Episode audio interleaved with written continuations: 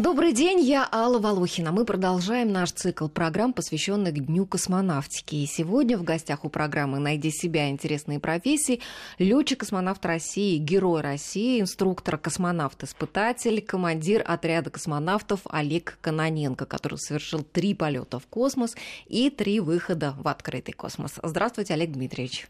Добрый день. Поздравляю вас с прошедшим праздником. Спасибо большое. Ну, последние космические новости, там, касающиеся пилотируемых программ. На МКС отложили выход в открытый космос. Это как-то связано с откладывающимся запуском грузовика с Земли. И э, робота Федора, которого готовят в качестве помощника космонавтам э, для работы в открытом космосе, э, российские ученые научили стрелять с двух рук. Вот это что, прям в космосе требуется стрелять? Стрелять? Как по вашему опыту? Ну, я в космосе с двух рук, конечно, не стрелял, но с двух рук я работал. Нет, а стрелять вот в космосе? Я знаю, что вот э, изначально российские космонавты все летают с оружием. Нет, а это оружие, конечно, есть э, и было в транспортном корабле «Союз», но оно применяется только в том случае, если мы приземлимся там, где нас не ждет команда спасения. А какие-нибудь нам... дикие звери, да? Ну, дикие звери, с помощью этого оружия мы подаем э, сигналы для того, чтобы вертолет сверху нас опознал или команда, которая нас разыскивает, бы увидела. Только в этом случае. Но оружие на МКС мы, конечно же, не используем. Угу. А вот э, у вас же есть опыт э, работы в открытом космосе. Скажите, действительно, вот э, такой робот, он был бы э, какой-то помощью да, для космонавтов? Ну, э, я хочу сказать, что э, такие роботизированные устройства уже на МКС есть. Например, на американском сегменте есть э, роботизированная рука ССРМС, есть робот Dextra, который может выполнять достаточно большое количество функций, свинчивать, устанавливать различного рода оборудование, переносить космонавта. И есть механическая такая рука и на российском сегменте. Конечно, роботы нам необходимы, и я считаю, в первую очередь они необходимы для того, чтобы освободить э, космонавта от рутинных операций, чтобы у нас было больше времени на эксперименты, на свободное творчество, на науку. Угу. Хорошо бы еще, чтобы э, робот этот Федор не стрелял, а фотографировал вас в открытом космосе, космонавтов побольше. Наверное, селфи космонавты не делают, да? Почему? Делают, делают? очень давно, конечно. Ну а как? Вот в скафандре ты выходишь в открытый космос. Как там можно это вот нажать-то? Нет, мы с собой берем э, фотоаппаратуру. В последнее время мы стали устанавливать камеры GoPro носить с собой, и действительно мы получаем фантастические кадры своей работы. А фотоаппараты Nikon выносились давно, и я первый выход делал в 2008 году, и фотографировал и Сергея Волкова, и делал собственные селфи на стреле в 15 метрах от станции. Великолепные снимки. А американские астронавты делают, наверное, еще раньше это все. Здорово. Ну, давайте начнем, может быть, еще вот с э, рассказ о вас с, там, с самого начала, да, то есть вот вы пришли э, в отряд космонавтов с инженерным образованием, да? Да, я окончил авиационный институт. Угу. Ну, а вот раньше, когда-то в советские времена, да, в основном космонавтов там брали из летчиков, да, призывали в отряд космонавтов. Сейчас уже очень много именно инженеров, ученых, да, то есть mm-hmm. меняется да, подход к подготовке космонавтов.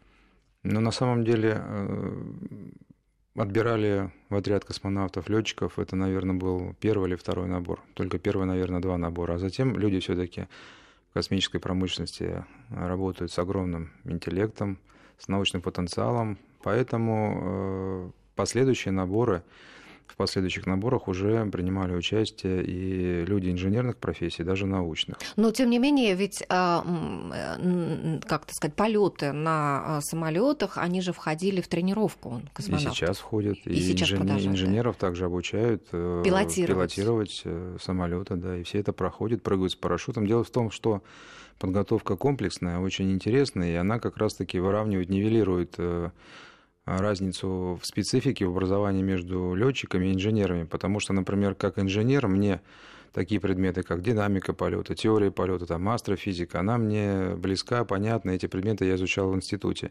Конечно, э, по большей части летчики э, о таких науках слышали, но достаточно детально не изучали. Но, с другой стороны, я не пилотировал э, самолеты, не прыгал с парашютом, не выживал там в лесисто-болотистой местности, что, как правило, входит в служебные обязанности летчиков. Поэтому такая вот э, комплексная подготовка под названием общекосмическая подготовка. Ну вот э, незадолго до Дня космонавтики, где-то за месяц примерно, да, был объявлен новый набор в отряд космонавтов, а первый за последние пять лет, да? Ну, крайне был в 2012 году, году да. Верно. Ну, а вот наши слушатели очень заинтересовались этой новостью, и на прошлой нашей программе, которая тоже была посвящена а, космической теме, прислали много вопросов, которые я как раз вот приберегла до вашего прихода. Вопрос такой, как проходит конкурс в отряд космонавтов? Вот какие требования к кандидатам сейчас? Ну, очень четко, ясно и понятно. Это все изложено на сайтах Роскосмоса и ЦПК. Можно по этой ссылке открыть. Ну, нет, да. тем не менее, давайте все-таки ну, а расскажем. Если по-крупному, то претендент должен быть не старше 35 лет, обладать достаточно хорошим здоровьем, обязательно высшее образование, это специалитет либо магистратура, вот, э, не менее трех лет э, опыта работы по специальности, и, конечно, желательное предпочтение будет отдано людям, э, имеющим специализацию и опыт работы в ракетно-космической промышленности и э, летным профессиям. Ну хорошо, вот пришли люди, которые соответствуют вот этим формальным требованиям. А какие экзамены, какие испытания при приеме в отряд? Ну, а сначала первый этап, конечно, будет этап э, оценки документов. После этого кандидаты будут вызваны в звездный городок, и здесь э, они пройдут уже очный этап, который будет включать себя собеседование, наверное, по специальным дисциплинам, а, где будет оцениваться и э, общетехнический уровень кандидата, будет э, оценен э, языковый уровень, но здесь знание языка требуется, наверное, в объеме неязыкового вуза России. Далее оценятся его физические кондиции – Поэтому требования не слишком такие уж завышенные. Но человек просто ну, должен ну, а быть вот, здоров и да. обучаем. Ну, а вот, допустим, э, на физическую прочность как проверяют? Ну, есть специальные нормативы, которые этот человек должен пройти в плавании, в беге, в подтягивании. Ну, это нечто похожее на комплекс ГТО, только это комплекс подготовки наркосмонавтов. И сколько примерно по времени вот экзамены занимают? Это будут не экзамены, а собеседования. А прием документов по 14 июля, а весь процесс отбора, как я понимаю, будет ограничен этим годом, и со следующего года они должны приступить к общекосмической подготовке. А, то есть в течение года да. Да, будет кто-то отсеиваться постепенно, да? Да, вот до 14 июля подача документов, а дальше комиссия уже непосредственно будет э, работать с документами и вызывать кандидатов. А в течение этого года, пока будут идти испытания, а будут ли претенденты получать какую-то стипендию, зарплату, как-то, как это будет регулировать, на что им жить-то?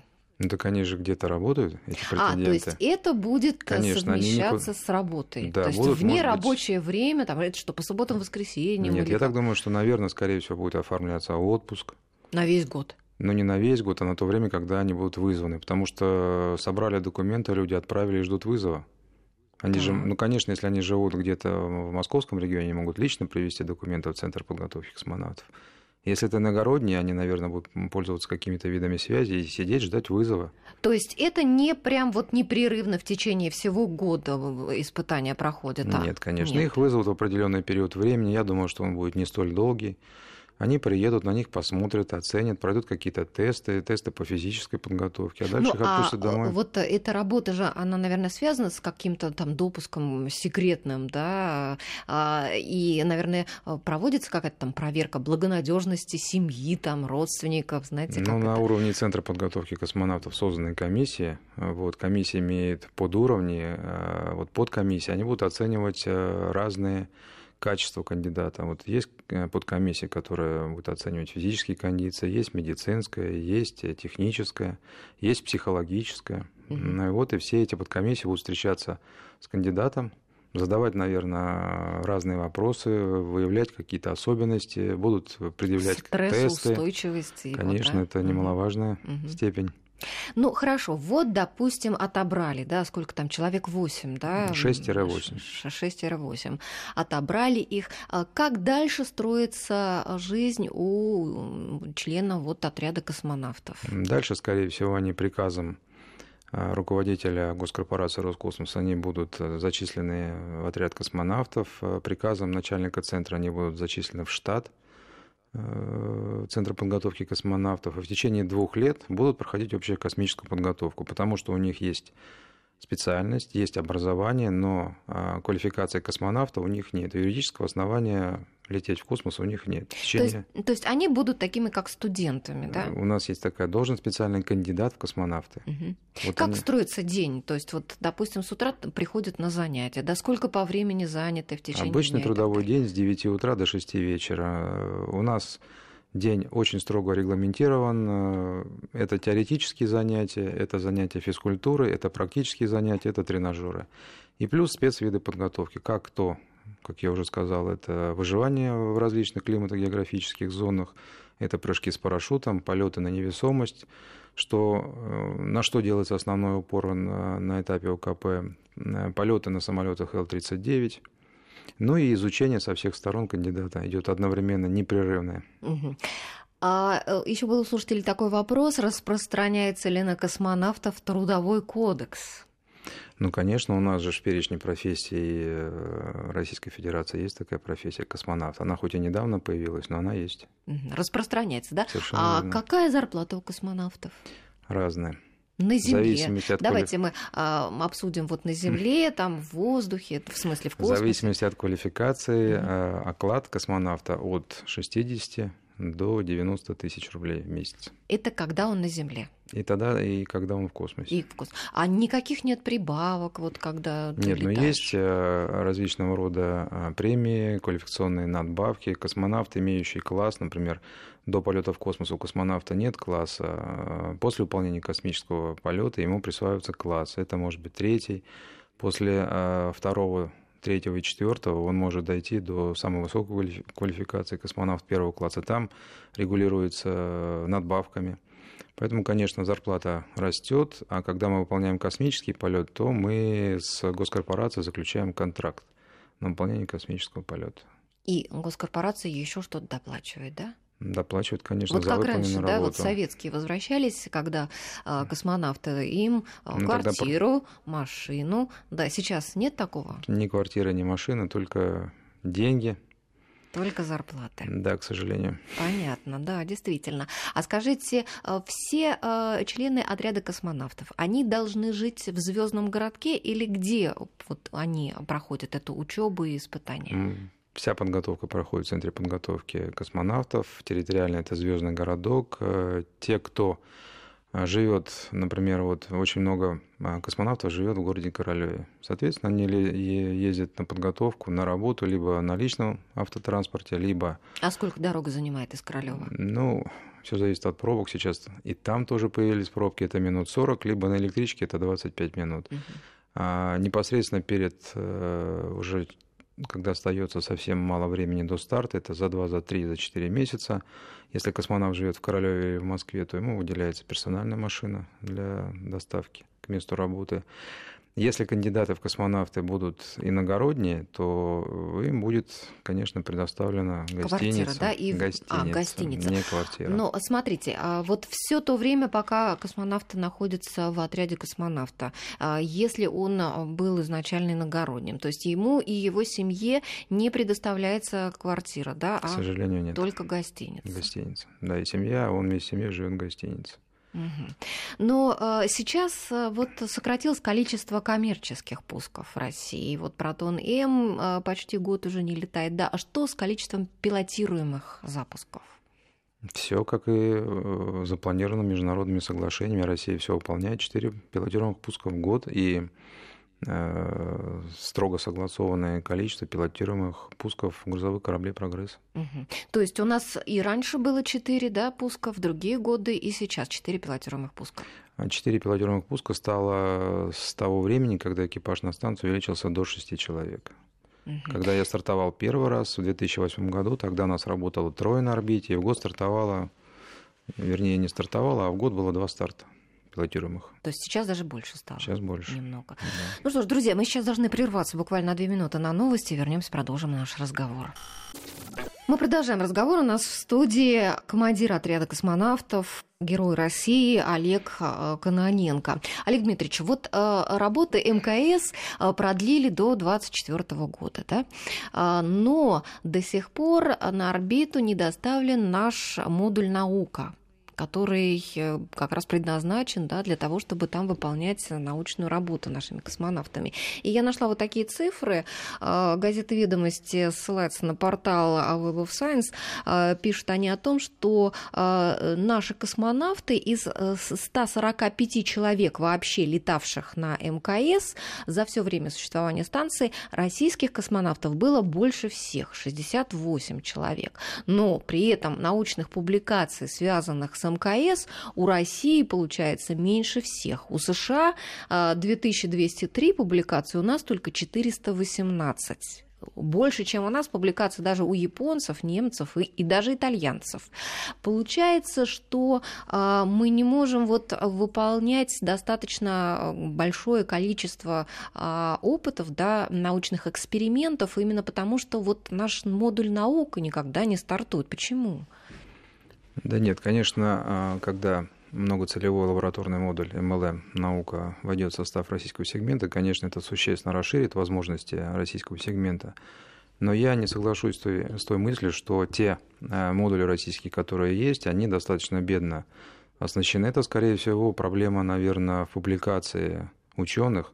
Может быть, это учитывается только международные публикации, а не внутренние, я не знаю. Но э, по экспериментам, то, что делают американские астронавты, то, что делаем мы, это сопоставимо. И более того, я думаю, что э, русские космонавты делают больше экспериментов, чем э, европейцы, канадцы или японцы, потому что они вообще летают по квотам. Например, вот японский астронавт, он летает не более там, одного-двух раз за два года. Представляете, летает один-два раза в год, а научных публикаций За два года, больше, возможно, чем да, нас. один раз в два это года. Это же ужасно обидно. Я думаю, это просто идет э, подсчет э, международных публикаций в каких-то научных журналах. Вот, может быть, проблема в том, что наши ученые либо не имеют доступа, либо не имеют желания публиковать свои результаты. Но в среднем, в среднем каждый российский космонавт, который возвращается, он выполняет а между 50 и 60 научными экспериментами, это ты персонально это делаешь, и порядка 300 научных сеансов. Это достаточно большая цифра. Угу.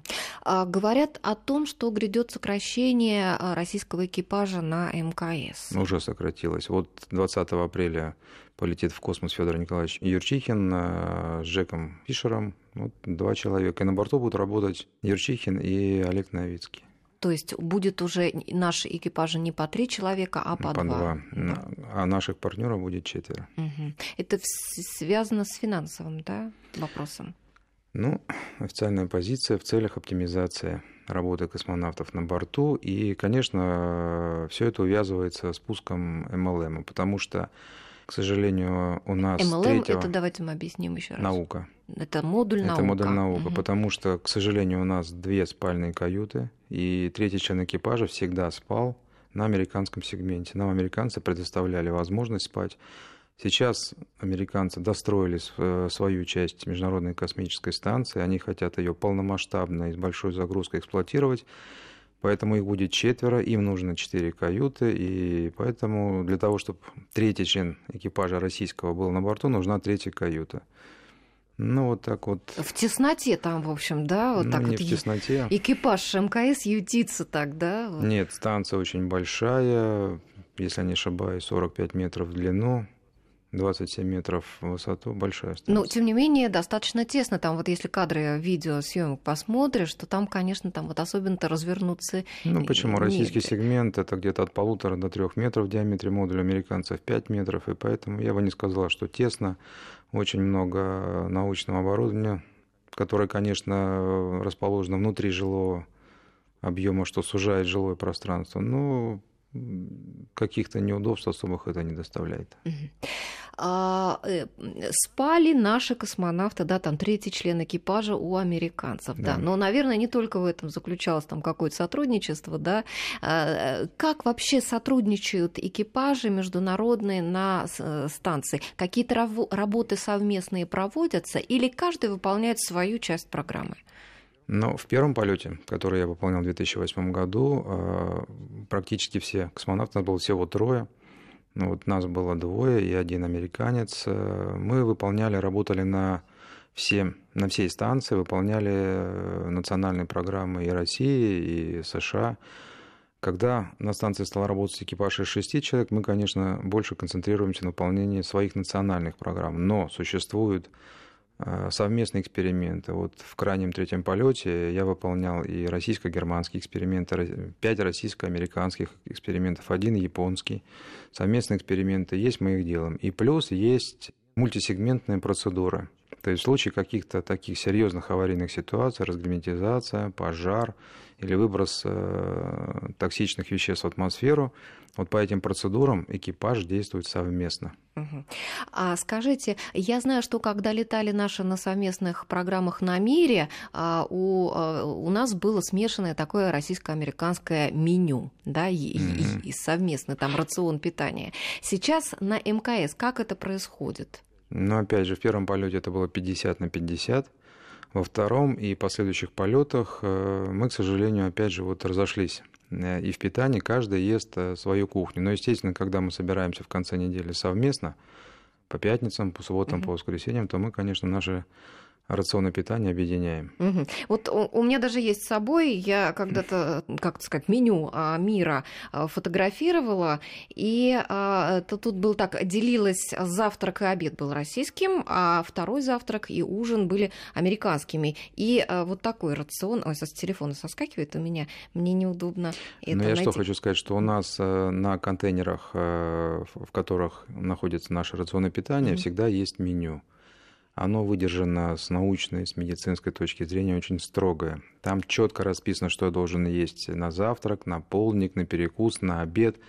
Но все космонавты используют так называемую буфетную систему. Вот я встал с утра, что мне захотелось, то я и съел. Вот это приятно. Ну вот насчет что захотелось. Насколько я знаю, а, сейчас вот этот наш рацион российский, он сохранился неизменным еще с 70-х годов да? То есть вот что там было, там суп крестьянский, вот я смотрю, верно, творог, да. хлеб бородинский, баранина с овощами, сок Очень вишнево-яблочный. Баранина с овощами. Баранина с овощами вкусно, да. да? А, далее, что тут у нас? А, сок абрикосовый с мякотью, творог с орехами, молоко коровье угу. и так далее. Смотрю, что у американцев второй завтрак они предлагают бифштекс, горошек с морковью, угу. гавайские орешки, макадамия, угу. лимонад. На ужин они предлагают индейка с соусом. А, ой, какой-то затейливый соус. Тут э, мне плохо терияки, в телефоне. Наверное. Да, в телефоне мне плохо видно. Терияки. Да. А дальше клубника, песочное печенье и апельсино-грейпфрутовый напиток.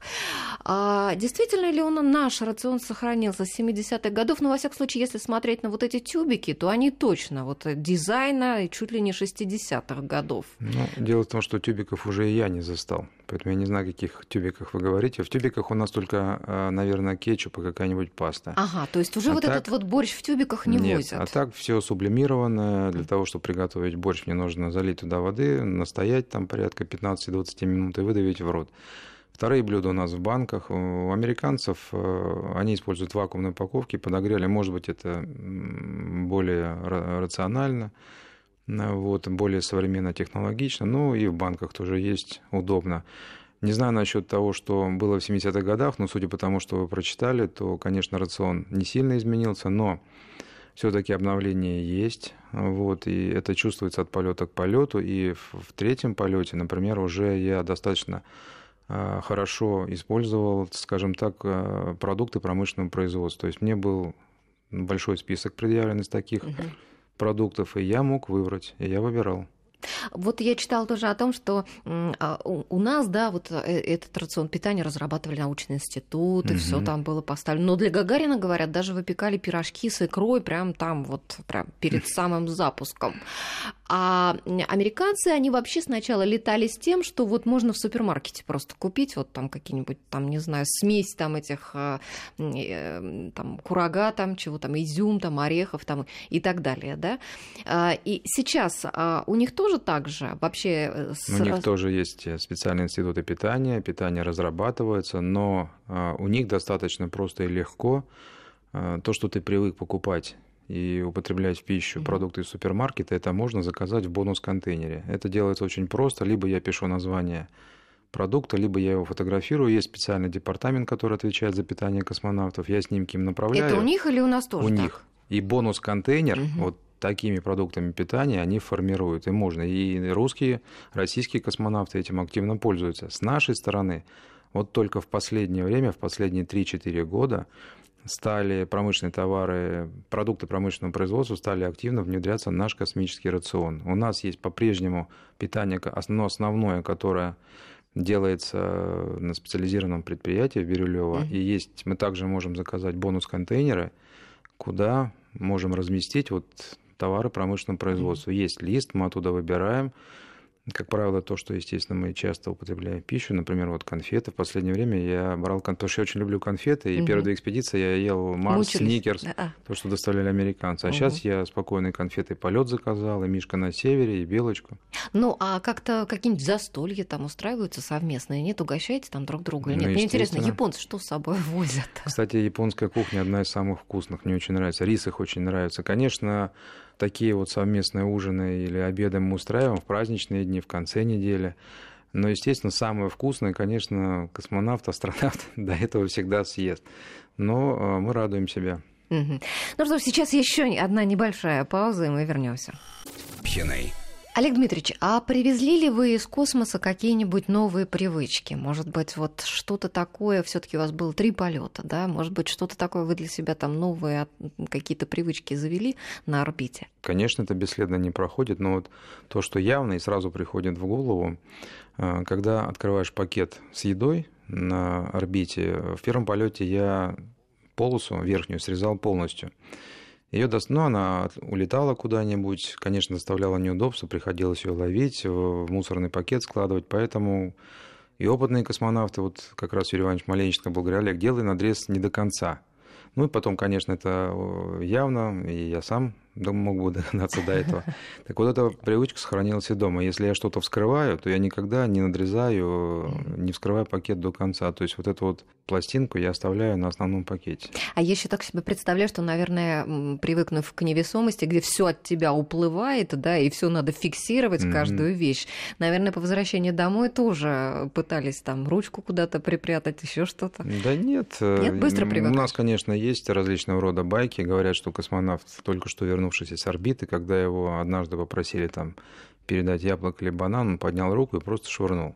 Но я лично не видел, думаю, что это байка, поэтому человек э, такое существо, что достаточно быстро адаптируется что в космосе, что обратно вернувшись на Землю.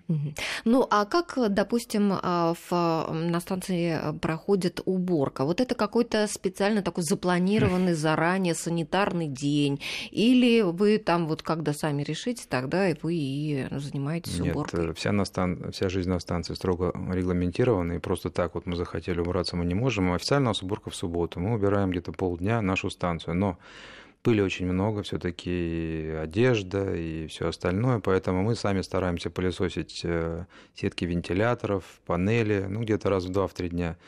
Если что-то поели. И потом этот мусор куда? А он а, собирается в пылесборнике, в мешке пылесоса, потом этот мешок по мере его заполнения меняем. Нет, а куда вы его деваете? Вы его выбрасываете в, в открытый космос мы ничего, ничего не выбрасываем, чтобы не засорять. Приходит грузовой корабль «Прогресс», привозит нам оборудование, еду и все остальное. Мы выгружаем, и вот таким мусором мы «Прогресс» заполняем. Он расстыковывается, сгорает в плотных слоях. Угу. А получается, что с Землей вообще все нужно согласовывать? Или какие-то вопросы вы можете там сами решить? Ну, то, что касается, наверное, быта и всего остального, мы решаем сами. Но в целом, конечно, вот если какое- какое-то оборудование вышло из строя, то, естественно, Земля нам говорит, потому что она следит за ресурсом. Какой-то, какой-то прибор лежит долго, какой-то вновь прибыл. У нас есть специальная программа база данных. Далее то же самое с рационами питания, потому что есть у нас так называемый skip cycle цикл. Пришло пришли продукты питания, мы определенные можем употреблять сейчас, а определенные э, часть земля их как-то маркирует и говорит, что в случае, если прогресс не придет, вдруг какая-то авария угу. произойдет, то эти продукты вот на этот крайний случай. НЗ. НЗ, да. Поэтому, конечно, здесь вот такой совместный процесс. А когда вы э, первый раз прилетели на станцию, вообще, наверное, когда только вот с Земли прилетают люди, да, ведь э, на станции там накапливаются запахи, да, угу. и, наверное, когда влетаешь в эту станцию, то запах там будь здоров, да. Надо Знаете, я чувствителен к, запахам. Угу. Я все время тоже вот, когда готовился к первому полету, думал, как же так, как я там буду все это выносить. Угу. И состыковались, открыли люк никакого запаха я не почувствовал. Многие космонавты говорят, что да, есть запах, объясняют какой. Я не чувствовал воздух достаточно свежий, хороший. Я более того скажу, что вот э, я был на борту за три полета около там, 540 дней. Вот, у меня ни разу голова не болела. На Земле бывает. То есть нет. вы приспособлены к жизни в космосе? Но мне вот... Э, На сто процентов. Мне туда проще, то есть я э, влетаю в невесомость и внедряюсь в космос гораздо проще, чем мне, мне гораздо тяжелее вернуться на Землю.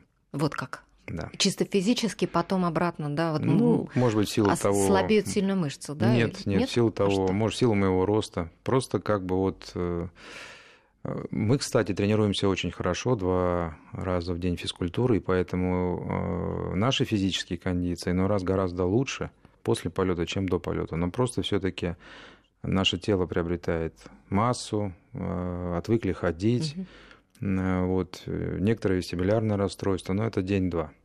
Поэтому вот это вот я на Земле испытываю. А в космосе, когда я вывожусь, то невесомость на меня не влияет никак. Я не чувствую заложенности носа у меня не болит голова, у меня не чувствую прилива крови в голове. Готовитесь еще лететь? Как вы надеетесь Конечно. на это? Или так я есть уже, уже в экипаже в, планах, да? в ноябре 2018 года. Ага, то есть уже почти скоро, да, там да. через год. Ну, надо чемпионат мира по футболу посмотреть, потому что я посол чемпионата мира по футболу в Москве. А когда у вас планируется вот полет, вы уже знаете, там, скажем, за год или там за полгода, какие задачи вы будете выполнять, чему вообще будет посвящен полет? Ну, у нас есть федеральная космическая программа, вот она по 25 год, там есть разбивка по годам, и поэтому, когда ты э, начинаешь готовиться к космическому полету, естественно, за полгода, в основном за полгода ты свою научную программу знаешь. Конечно, это она может меняться, варьироваться, какие-то эксперименты в последний момент добавляться, но в целом ты ее уже представляешь. Угу. Вопросы от слушателей наших. А, вот если есть в экипаже женщина, а, как-то себя космонавты, астронавты по-другому чувствуют, э, чем когда на станции женщин нет? Ну вот в моем четвертом полете, я надеюсь, который состоится, будет э, женщина Сирина Онон. Она первая этническая американка, которая полетит в космос. Она как правильно, индейка или индианка. Да, индианка, наверное. Вот, когда я вернусь, да, я расскажу. Но э, мне доводилось летать, конечно, с женщинами в космосе. Вот, не скажу, что там как-то это... Все космонавты, астронавты, конечно, очень образованные, воспитанные, социализированные люди, поэтому сказать так, что женщины там тебя мобилизуют, дисциплинируют, мы все себя ведем достаточно хорошо. Поэтому ну, с ними приятно летать, потому что они привносят такую домашность угу. атмосферу. Угу. Еще вопрос от слушателей. Из чего сделано стекло в скафандре? Ведь скафандр а, сам по себе, вот он имеет много слоев защиты, да, а стекло что? Из стекла, просто стекло тоже такое имеет несколько степеней защиты. Стекло. Какой-то особо закаленный. Но у нас это гермошлем. То есть стекло только в гермошлеме. И э, у нас два скафандра. Скафандр «Сокол» и «Орлан». И вот гермошлем использует само, собственно говоря, стекло. Вот. Но стекло особое, конечно, более защищенное. Вот. Во-вторых, э, у нас есть э, защита, если мы уходим в открытый космос, у нас... Но она, конечно, защита не от того, что мы это стекло можем разбить, а от солнечного света, потому что солнце яркое. Конечно, То мы стараемся... Как, как хамелеоны очки, да, вот затемняются Нет, просто постепенно, закрываем нет? Э, защитным таким тоже стеклом, которое имеет покрытие золотое напыление чтобы вот э, рассеивать солнечный свет. Угу. А, а когда вы возвращаетесь на Землю, можно забрать э, скафандр себе вот там на память? Как-то так. Скафандр «Сокол», ну, это принадлежность, конечно, госкорпорации «Роскосмос». И, ну, Он же ведь э, конкретно под ваши под, параметры, да. и никто же больше им не будет пользоваться. Нет, но дело в том, что это очень дорого, и поэтому стараются, угу. если вышел ресурс этого скафандра, то передать этот скафандр а, для того, чтобы его, на запчасти, нет, да? чтобы его использовали космонавты при тренировках. Иногда этот скафандр выставляется где-то в музеях или отдают в музей. Угу. Вот. Но бывают и случаи, когда космонавты все-таки сумели каким-то образом договориться и взять себе скафандр на память. Но это редкость. Угу. А скажите, что вообще со станции вот можно космонавту взять себе на память? Вот вы что с То, собой что привозили? с собой привез. Ну, э, я привозил с собой только памятные вещи. Например, брал то, что связано с моей альма-матер, с институтом, то, что связано с семьей, например, фотографии своих детей, потому что это будет прекрасная память, когда они вырастут. Вот. Ну, ничего особенного, потому что что я могу взять? объемом 1 литр и весом в 1 килограмм. Mm-hmm. Очень мало. Во втором и в третьем полете, например, я брал хомус. Меня очень просило руководство республики взять. Брал хомус и играл. Третьем... Это музыкальный инструмент. Да, национальные республики mm-hmm. Саха Но мы не сказали нашим слушателям, что вы уроженец э, Туркмении. Но у меня папа был военный, uh-huh. был Советский Союз, поэтому он служил в Туркмении, там родился. Uh-huh. А второй, в третий раз, в пятнадцатом году, например, вот это год литературы был, я брал маленький томик э, кни, книга Кулаковского. Вот, и читал э, его стихотворение «Хамус». Вот тогда с борта МКС прозвучало два литературных произведения. Это «Война и мир» Льва Толстого и Кулаковский «Хамус». А какими-то сувенирами с иностранными вот, эм, экипажами обмениваетесь? Ну, сувениры. Мы э, совместно разрабатываем эмблемы свои, полетные, и те, которые мы используем при полете на корабле, корабле «Союз». Поэтому это совместная разработка, это не плод усилий там одного человека. Угу. Какой вы видите э, профессию космонавта через 10 лет? Вот я прочла а, уже в Форбсе, что такой прогноз, что космонавты будущего – это прежде всего инженеры, обеспечивающие функционирование а, рукотворного экоскелета нашей планеты, сложнейшей инфраструктуры вокруг Земли, где будут и орбитальные производства, и информационные хабы, и энергетические магистрали. Вот вы каким видите будущее своей профессии? Но все-таки я думаю, что э, будущее за людьми универсалами. Конечно, как бы не развивался космос, как бы не развивалась промышленность, как бы не открывался доступ для различных специальностей, но все-таки космос есть космос. И человек, который может делать руками многое, который знает много, такой человек будет в приоритете. Поэтому космонавт универсал. Пусть исходное образование будет биолог, медик, но это обязательно человек будет рукастый, с хорошим образованием, думающий, умеющий, ну и э, который всегда хочет учиться. Ну что, спасибо большое вам, Олег Дмитриевич. Еще раз поздравляю вас с прошедшим спасибо. праздником. Сегодня в студии у нас был летчик-космонавт России, герой России, инструктор-космонавт-испытатель, командир отряда космонавтов Олег Каноненко, который совершил три полета в космос и три выхода в открытый космос. Я Алла Волохина. Спасибо большое всем, кто нас слушал. Продолжайте слушать нас каждое воскресенье. Мы знакомим вас с интересными профессиями. Спасибо, Олег. Спасибо. И до свидания всем, друзья.